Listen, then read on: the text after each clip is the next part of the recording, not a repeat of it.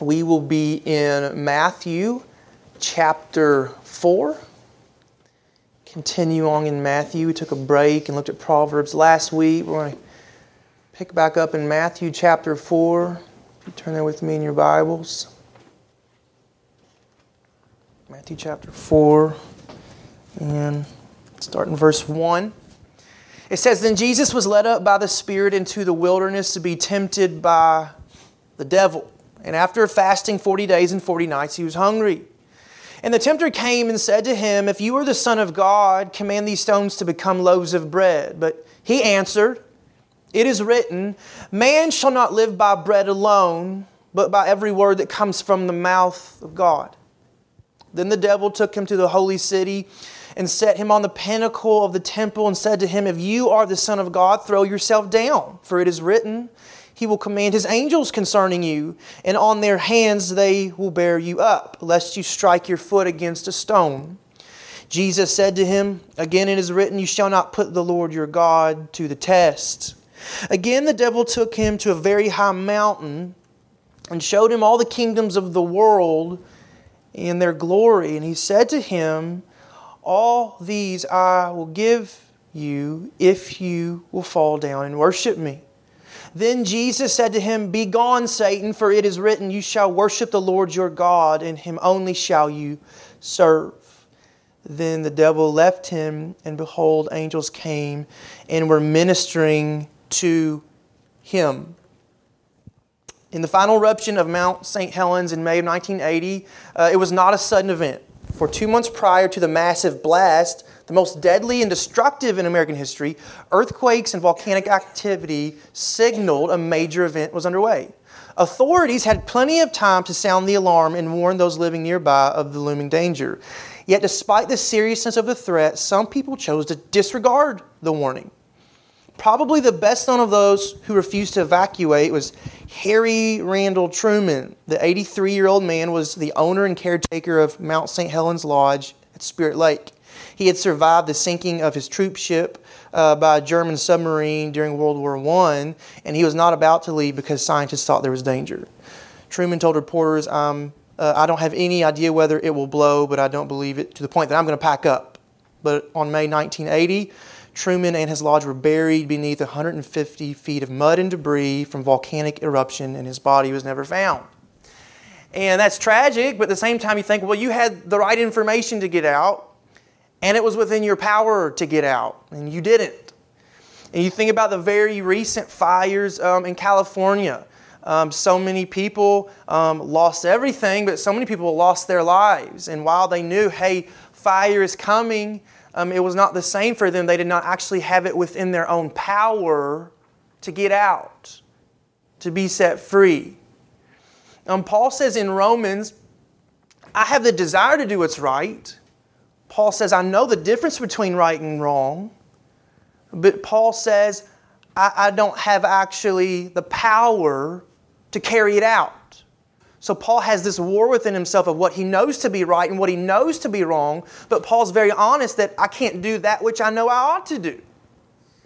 And so as we talk about the kingdom of God, we've largely been talking about how God protects us really from ourselves. We are in the fallen line of Adam, and we have a sin nature. And for our sin nature, God would justly judge us because of the sin nature we've inherited.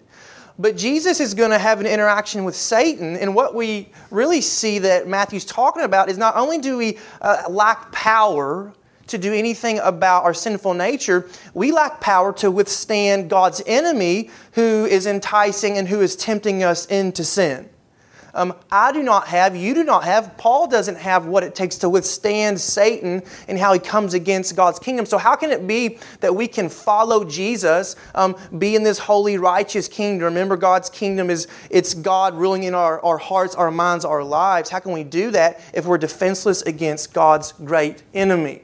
So Jesus is going to come up against the devil, and we're going to see how he interacts with him and learn what it looks like to withstand temptation. So what do we do when temptation calls? We're trying to follow Jesus, but along the way, the enemy is constantly attacking and warring against us. Look back at verse 1. It says, "Then Jesus was led up by the Spirit into the wilderness to be tempted by the devil. And after fasting 40 days and 40 nights, he was hungry." Mark's gospel says the Spirit drove Jesus out immediately into the wilderness. Luke's gospel says Jesus was full of the Spirit. So all three gospel accounts are making it very clear for us. Jesus wasn't anointed with the Spirit as some kind of ceremonial show at his baptism. He is immediately after his baptism driven to be led by and empowered by the Holy Spirit. But the Holy Spirit does not lead Jesus to what we would think or what people would have hoped he would have been driven to. This is heaven's Messiah.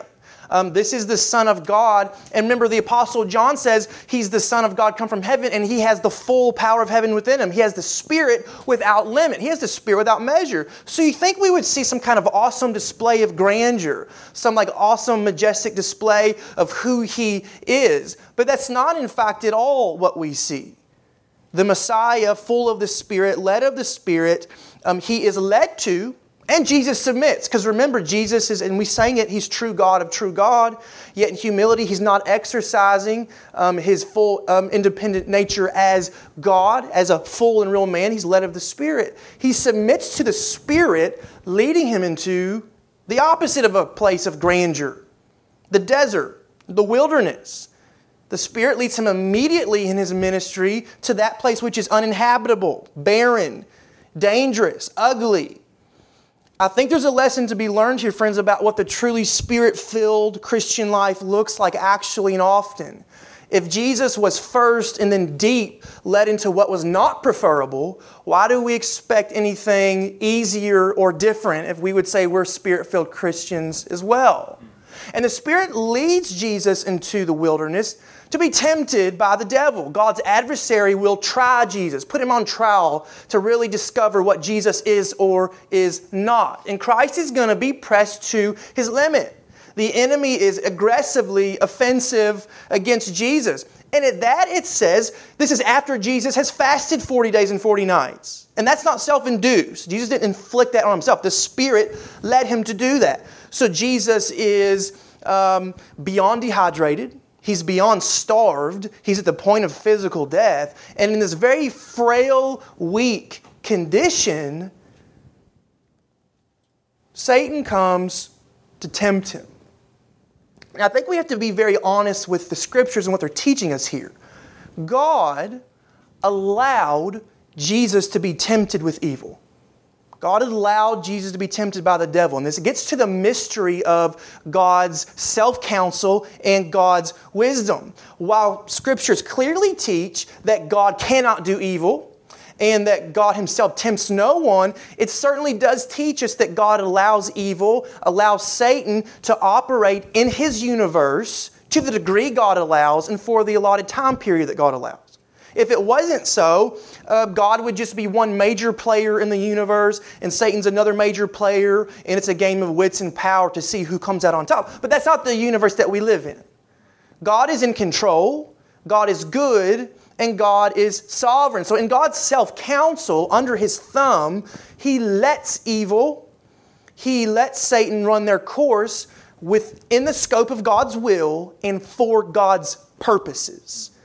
You see it in Job. Satan goes to God, or the enemy goes to God and says, "Hey, Job only serves you because he's so blessed."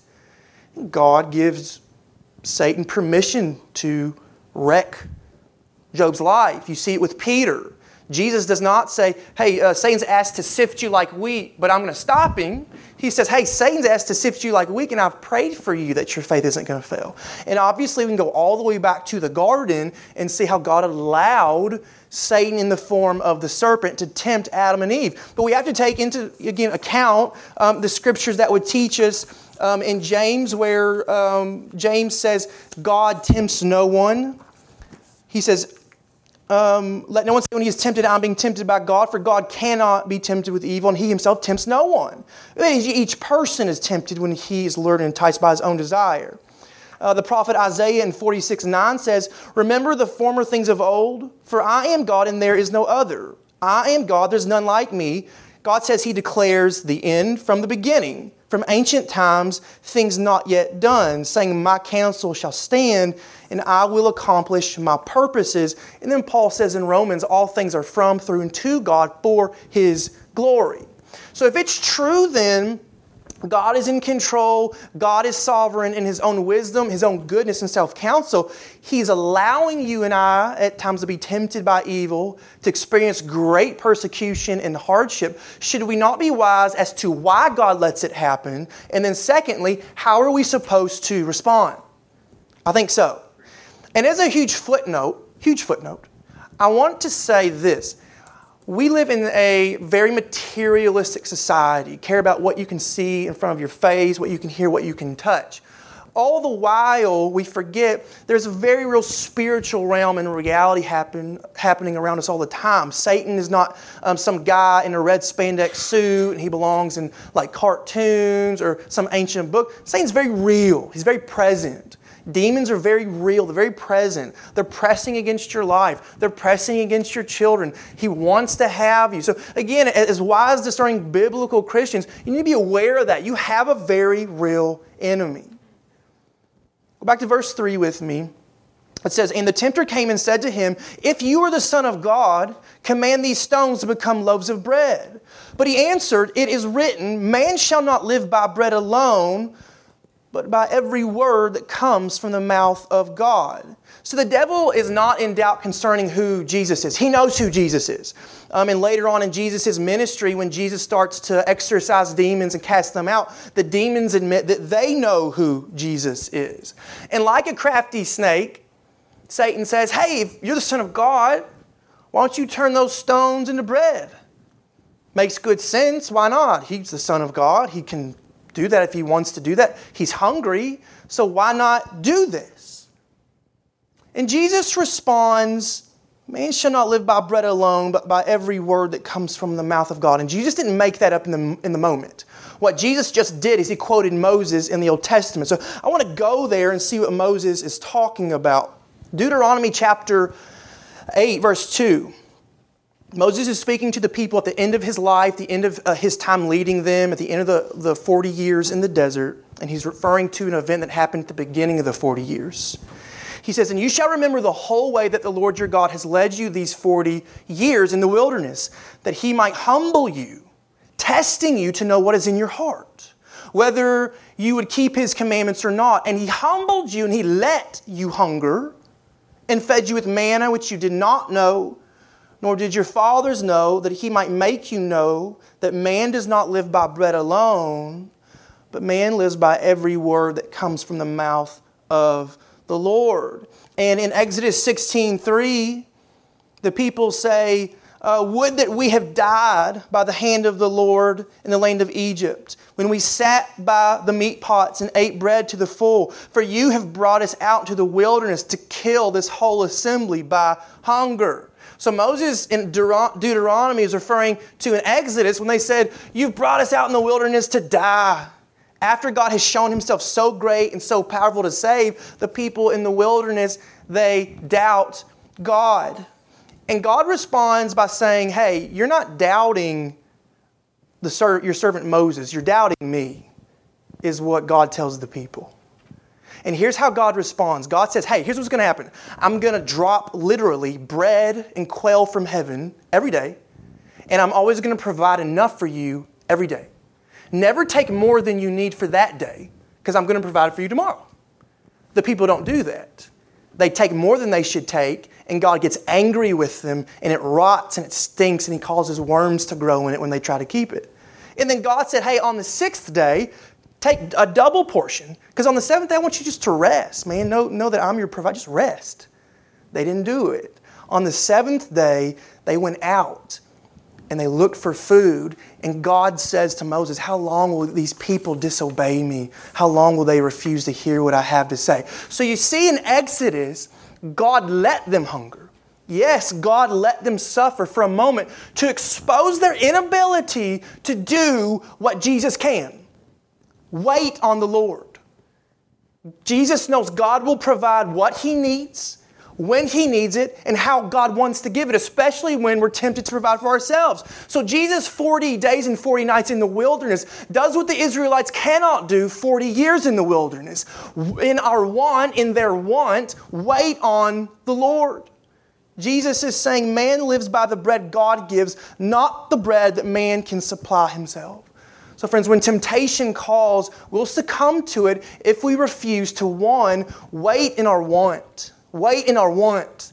And I'm not talking about wants like, hey, I want that, it'd be nice. I'm talking about very real needs. And we do have real needs. Like, I like to eat food. Like, I get hungry. That's not a bad thing. Like, I have kids I have to provide. They need to eat. My wife needs to eat. They need clothes on their back. I need a roof over my head. I want my family to have physical health. I want to have good physical health. It's not a bad thing to, like, these things I need in life. I have spiritual needs. I look at the scripture like I want to be holy. I want to be righteous. I want my children to have faith and to grow up to know God. I want my wife to be a godly woman. All these things that are good and right and I need to have, that's not the sin to recognize what's good and right. The great sin, the wicked folly, is in daring to gain the provision divorced from the hand of God. And I think there you say, well, hold on, like I've got hands and arms and feet and legs and a brain that I can provide for myself. That's a very dangerous posture to have, to think that even what you can in your own self will do, God didn't give that to you, as if God chose not to give you that brain and you came up with it on your own. You have that intellect on your own. You have that creativity on your own. You have those hands, you have those legs, those arms on your own, and you can do it. You can't do that. God in His grace has allowed you to have the very smallest things in your life that you think you have, you don't. So again, the sin isn't the attainment of the thing, it's the belief it can be attained apart from God's hand. And we saw this in the garden so many weeks ago. The fall, the demise of Adam and Eve, it was their great attempt to gain independence apart from the God that they were created to be dependent upon. That was the problem. So herein lies the key, friends, to understanding why God allows seasons of suffering, why He allows us to be tempted at times by evil in our life, to teach us to wait upon Him alone for power and provision. And Jesus masterfully displays this in His willingness to wait. Jesus says God decides what I need, when I need it, and how He wants to give it. Jesus is a real and full man. And as a real and full man, led by the Spirit and full of the Spirit's going to do in Jesus what He's going to do in you and me if we're truly led by the Spirit and full of the Spirit. And you know what that is? Drive us into a deeper dependence on God, how we're supposed to be. And that's going to require seasons of pain, seasons of suffering, sometimes kicking and screaming, experiencing great attacks by the enemy, because God, in our heart of hearts, He wants us to know who we trust. Us or Him? In my heart of hearts, who do I really love? God or myself? So as hard as it is to say, we have to say, thank you, Lord, for these trying times. We have to say thank you because God disciplines those He loves. The one that God holds dear, He allows for them to be raked over at times, to be very much so attacked by the enemy. He said so. He said, I let you hunger. But you know what God says right after He says, I let you hunger? In Deuteronomy Chapter 8, verse 5, He says, know then in your heart that as a man disciplines his son, the Lord your God disciplines you. That's why He did it. So you shall keep the commandments of the Lord your God by walking in His ways and by fearing Him. Just as God gives us gifts, good gifts, because He's a loving Father, God takes away and God hurts us sometimes because He's a loving Father.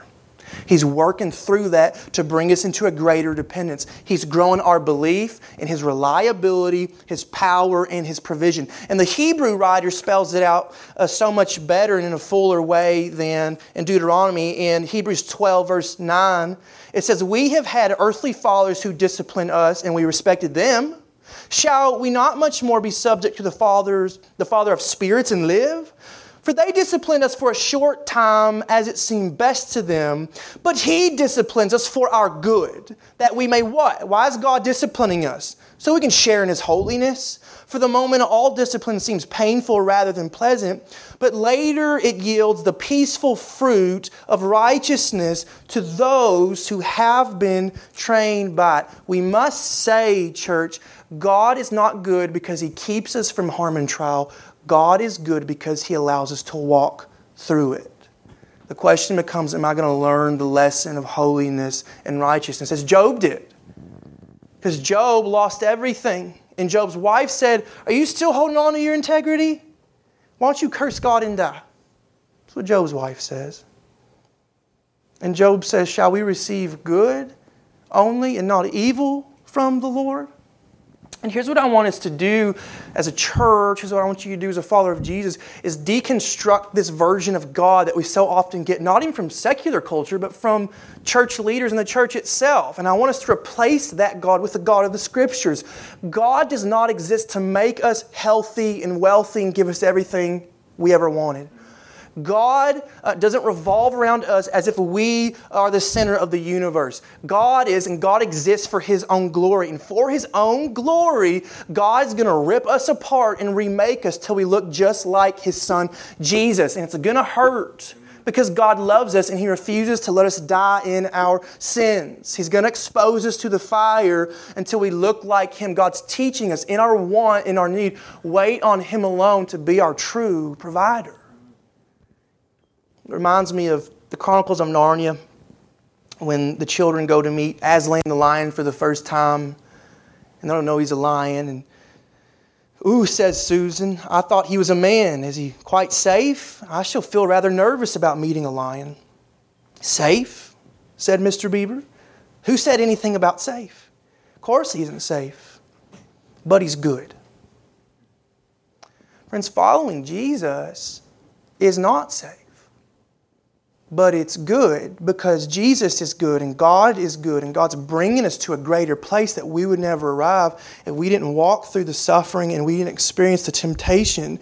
We've got to constantly recalibrate our definition of the word Christian according not to personal preferences, not cultural preferences, not even so many times at what the church says. But what does the Word of God say it means to follow Jesus? And following Jesus in the power of the Spirit so often looks like suffering for the glory of God. And I'm grateful for John Piper, very popular book, Don't Waste Your Life. And John Piper talks about that wartime mentality. Like, we're not home right now. We got these few moments, in this life to fight for God. And when you have a wartime mentality, you're okay with doing without luxuries. When you have a wartime mentality, you expect to be attacked and you want to fight back. And so we have God in heaven who's there to supply all our needs in the battle. But we're not going to think about the Christian life like a battle if we're constantly trying to set up home now like this is forever, and it's not. So we've got to constantly be recalibrating the mind according to these few moments we have to live for God's kingdom now. What is the Word of God teaching about suffering for Jesus now? And I do think as well, there's a great spiritual discipline in keeping up with Christians around the world outside of your box. Because it's really easy in the West, like I'm right here, like this is my life. And you forget, man, there are people around the world right now meeting, fearing for their lives. I've never had to experience that. I've never known what it means to wonder if my kid's going to get shot up because I'm sitting here talking about Jesus.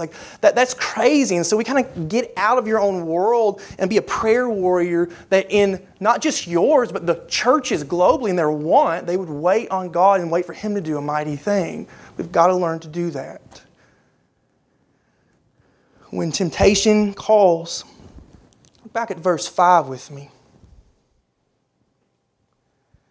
It says, then the devil took him to the holy city and set him on the pinnacle of the temple and said to him, if you are the Son of God, throw yourself down, for it is written, He will command His angels concerning you, and on their hands they will bear you up, lest you strike your foot against a stone. Jesus said to him, again it is written, you shall not put the Lord your God to the test. So Satan takes Jesus to the top of the temple in Jerusalem. It would have been Solomon's porch, southeast corner overlooking the Kidron Valley. And Satan here exercises his knowledge of Scripture, which is crafty, because who can argue with Scripture? Right? But Jesus is wise not just to the Scriptures, but what the Scriptures mean and how to appropriate them, which is all important. And Jesus responds again with a passage from Deuteronomy. Look at Deuteronomy chapter 6, verse 16. Moses again says, "You shall not put the Lord your God to the test as you tested him at Massa." So now we have to ask the question, well, what happened at Massa? So let's go back to Exodus chapter 17. This is what Jesus is referring to. Let me just read this little story here for us. It says, "Therefore the people quarreled with Moses and said, 'Give us water to drink.' And Moses said to them, 'Why do you quarrel with me? Why do you test the Lord?' But the people thirsted there for water, and the people grumbled against Moses and said, 'Why did you bring us up out of Egypt to kill us and our children and our livestock with thirst?' So Moses cried to the Lord, 'What shall I do with this people? They are almost ready to stone me.' And the Lord said to Moses, 'Pass on before the people, taking with you some of the elders of Israel, and take in your hand the staff with which you struck the Nile, and go. Behold, I will stand before you there on the rock at Horeb, and you shall strike the rock, and water shall come out of it, and the people will drink.' And Moses did so in the sight of the elders of Israel. And he called the name of the place Massa, which means testing, and Meribah, which means quarreling, because of the quarreling of the people of Israel, because they tested the Lord by saying," listen to this, "'Is the Lord among us or not?'" Is the Lord among us or not? Which is a super stupid question. Don't take it as honest curiosity or like real concern here. It's a wicked doubt. So let's answer the question. Was God among them or not? Well, let's see. In Egypt, they're in slavery, and he turned the Nile into blood, which ruined their economy. He killed all their livestock. He gave them boils and sent gnats and turned Egypt to darkness, but not where the Israelites lived in darkness. And he killed all their firstborn sons. And then when they chased them, he split the Red Sea open so they could walk across on dry land. Then he killed all of Pharaoh's army in that same sea. And then they were thirsty, so God told Moses, "Hey, throw a log into the water, and it'll make the bitter water sweet." And then they were hungry, and God drops bread and quail out of the sky. So it's not actually all that hard of a question to answer, is it? And that just happened. Like, this wasn't like decades ago. Like, this just happened. The whole bout of the manna and the quail, that was the previous chapter. Like, this just happened. And they dare say, "Is the Lord among us or not?" Israel failed to remember how God was so obviously and faithfully with them. And it moves them to challenge and to test God to see if He'll provide, even though He's made it so very plain. Friends, God tests the human heart. We dare not test Him. God is who God has always been. Who He has been, He is, and who He is, He will be. God does not change. And Jesus is wise then to this. God's power and provision is sufficient when it's needed, because Jesus is very much so aware that God's character and nature don't change. So He has no sinful inclination to try and test and doubt God, because Jesus is perfectly mindful and sure of who God is. Numbers 23:19 says, "God is not man that He should lie, or a son of man that He should change His mind. Has He said, and will He not do it? Or has He spoken, and will He not fulfill it?" So again, Jesus is what they are not. He's perfectly mindful of, He remembers who God has always been, and that informs how He acts in the present. All they can see is what's happening. It's all they can see. So when temptation calls, secondly, friends, we'll succumb if we refuse to remember the Lord's goodness and faithfulness in times past. When temptation calls, we'll succumb if we fail to remember the Lord's goodness and faithfulness in times past. And God is always good.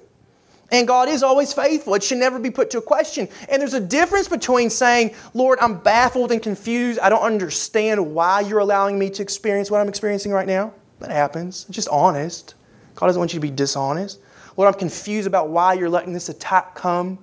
But it's altogether different to be baffled and confused about God Himself, who He is in His nature. That's very, very different. But we do this because we're forgetful creatures. What matters most, we let it get buried under layers of just like day-to-day life, the cares and worries of just going about our business. We're hot in seasons. I'm mindful of God like here and there, but life just presses in on me more and more, and I forget. And so in times of peril, I say, "Hey, God, How come you don't look like and act like I want you to look like and act like in my life? Rather than remember, hold on, God has always been who God has needed to be in my life. And who God is and God's needed to be has always been perfect and sufficient in my own past and in the Scriptures. God's never failed me, so why can't I just back off and trust God to be God? So you see there's a great arrogance then in telling God who He should be. Because consider it. Who would have ever thought about the way God provides? Hey, Moses, stick your rod in the Nile and it's going to turn to blood. That's incredible. Like, who would have thought of that? Hey, Moses, put your staff in the Red Sea and it's going to part. Hey, Moses, throw that log in there and the bitter water is going to turn sweet. Hey, okay, bread's going to fall from heaven. Like, God always provides in a way that reminds us, like, no one knows how to provide. No one knows what I need, when I need it, the way that God does. God sent His Son Jesus to die on the cross for enemies. Exactly. Who can ever think of how God supplies so perfectly? His goodness, His faithfulness, it is acute. But I will say that's when we remember. That's the all-important caveat. When? Human pride, though, tests and challenges. And if you read through the accounts of God in the Old Testament with Moses, you read through Exodus, you read through Numbers, you read through Deuteronomy, you know what word you see over and over and over again? Remember. Hey, Moses, remind the people. Hey, Moses, remember. Hey, y'all remember what I did back then? Hey, put 4 blue tassels on the corner of your garment so you can remember what I said and what I did. Hey, build like this memorial out of stones so that like years from now your children say, hey, why is those stones there? Then you can say to them, because God saved you out of the hand of the Egyptians. Hey, remember. Put on the doorpost of your house. Teach it to your children as you go. God pays us the grace of saying, hey, remember to remember. And it's so kind of God, because in our fallen state, we forget and we're just so prone to wander from a God that's made Himself so plain to us. And you see it in the Psalms as well. Usually when you think about the Psalms, you think they're very happy and clappy and bless the Lord. Some of them are. Really, the majority of the Psalms are sad.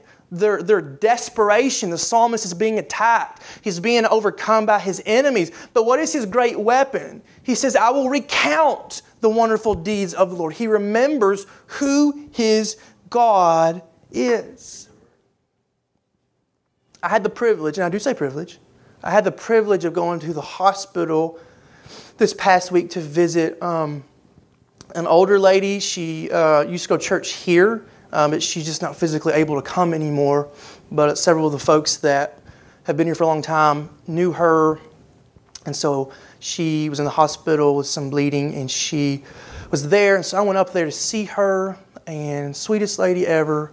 But just got to talking, and she said, well, how's the church going? How's everything going? And I said, well, we're just trusting the Lord, you know, seeing what He does. And she said, wow, that's what I got to do every day. And that means so much more coming from someone who has actually done that. Here someone is in their very old age saying, man, I can look back. And I can just see decades of how God was so good. And God was so faithful to me. And I don't think we cherish senior saints the way that we should, and seeing how they've been through the fire and how God has tested them and refined them. And so that was a blessing for me just to remember, man, look at this lady and see how she's run this race. It was a grace for me to just be able to see her and talk to her and pray with her. But friends, I want to challenge you to consider, is anything too small in your life to remember how God's been faithful to you? However old you are, that's how long you've been breathing. You ever thought about that? You ever said, God, hey, thank you for breath, because without it, I'd be dead, and you keep giving it to me. You give me lungs that work. Hey, Lord, I'm still here, which means you've fed me. Hey, Lord, I have a roof over my head.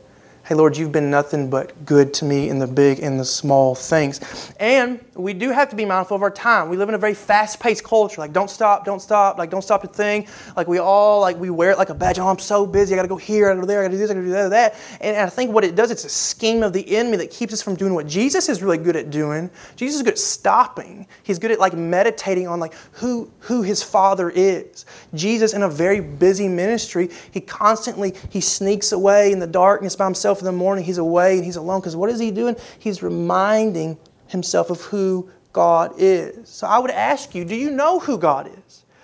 Do you have much of a relationship with who God is in the Scriptures? Have you seen His faithfulness from Genesis to Revelation? Do you keep an account, and I started this last year some, keep an account of things that God's done in your life? Man, I had this spiritual battle. This thing was happening. I'm writing down the verses God gave me in that time. Man, the encouragement that different Christians gave me in that time is what God did. So years down the road, I can look back like, oh my gosh, man, that was the worst season. But look how God brought me through that. And just emboldens your faith in the Lord and who He is and what He's going to do in the future. You have to be remembering people. So verse 8. It says, again, the devil took him to a very high mountain and showed him all the kingdoms of the world in their glory. And he said to him, all these I will give you if you will fall down and worship me. Then Jesus said to him, be gone, Satan, for it is written, you shall worship the Lord your God, and Him only shall you serve. Then the devil left him, and behold, angels came and were ministering to him. Jesus has been wise to something this whole time. He has recognized this whole time the great problem with what Satan has been saying and has been offering. If we look at John chapter 8, verse 42, Jesus says it very plainly. John 8:42, Jesus said to them, speaking to the Pharisees, if God were your Father, you would love me, for I came from God and I'm here. I came not of my own accord, but He sent me. Why do you not understand what I say? It is because you cannot bear to hear my word. You are of your father, the devil, and your will is to do your father's desires. He was a murderer from the beginning and does not stand in the truth because there is no truth in him. When he speaks out of his own character, for he is a liar and the father of lies. Because I tell the truth, you do not believe me. Jesus knows full well Satan, what he offers, it's not his to give. He's the father of lies, and he bends and he twists the truth about who God is, the truth about what God has said, the truth about who we are to God in order to steal God's glory away from him.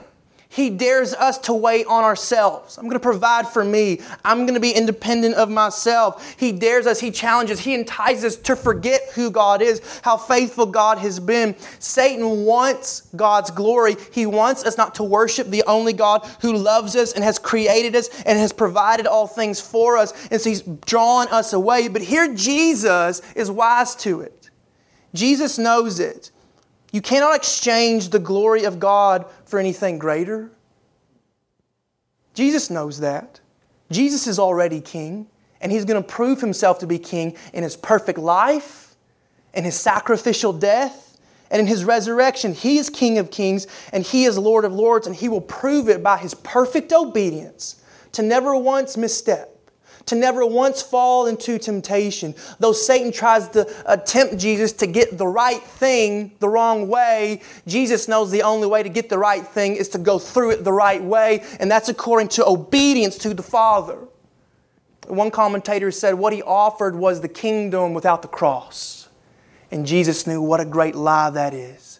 Jesus suffered according to the will of God. He suffered and He died, friends, because you and I are weak. You and I cannot help ourselves. You and I cannot resist the enemy. He is too strong for us. But Jesus, the Son of God, the God-man full of the Spirit, obeys the Spirit, and all the way through, He suffers evil through, all the way through the cross, into the grave, and He shows Himself to be the perfect, obedient Son of God. And so it is because of this Jesus who suffers for us, He identifies with us in our suffering, and by the Spirit, Jesus is within us, empowering us not just to know truth. He doesn't just give us information. He gives us the power to actually obey the truth, love the truth, keep the truth. So it's not just information and desire to do what's right. It's also the power to carry it out.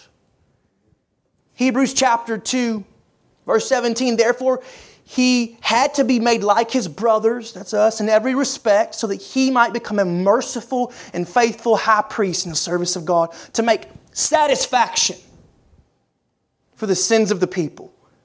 For because he himself has suffered when tempted, he is able to help those who are being tempted.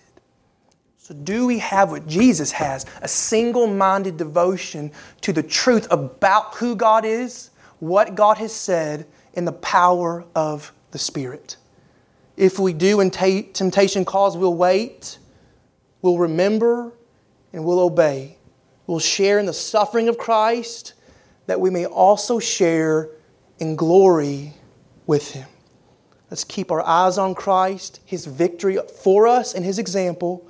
Let's keep our eyes on future glory, knowing it's worth whatever loss we experience now.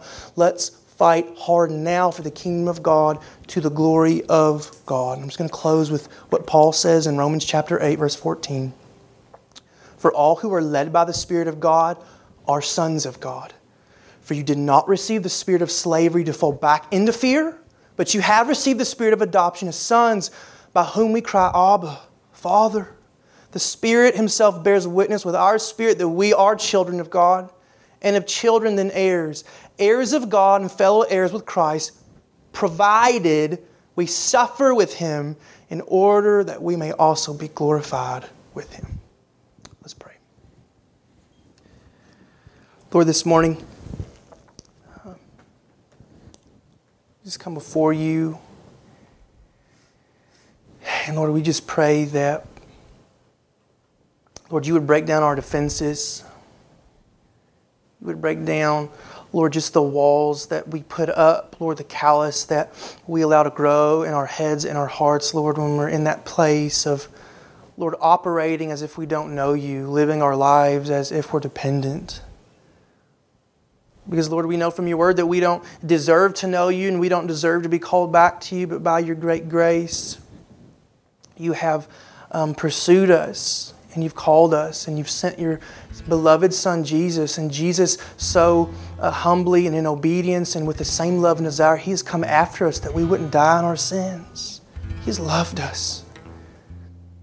And so, Father, we just pray really what we learned and read in the Scriptures this morning, that much like, just like Jesus, we would just trust the Lord in all things.